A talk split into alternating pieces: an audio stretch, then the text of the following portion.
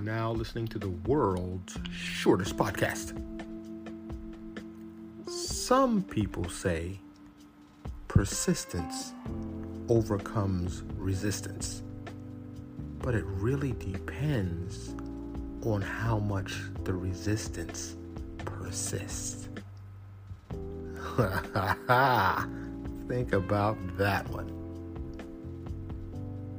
Thank you for tuning in to the world's shortest podcast. Tune in next time.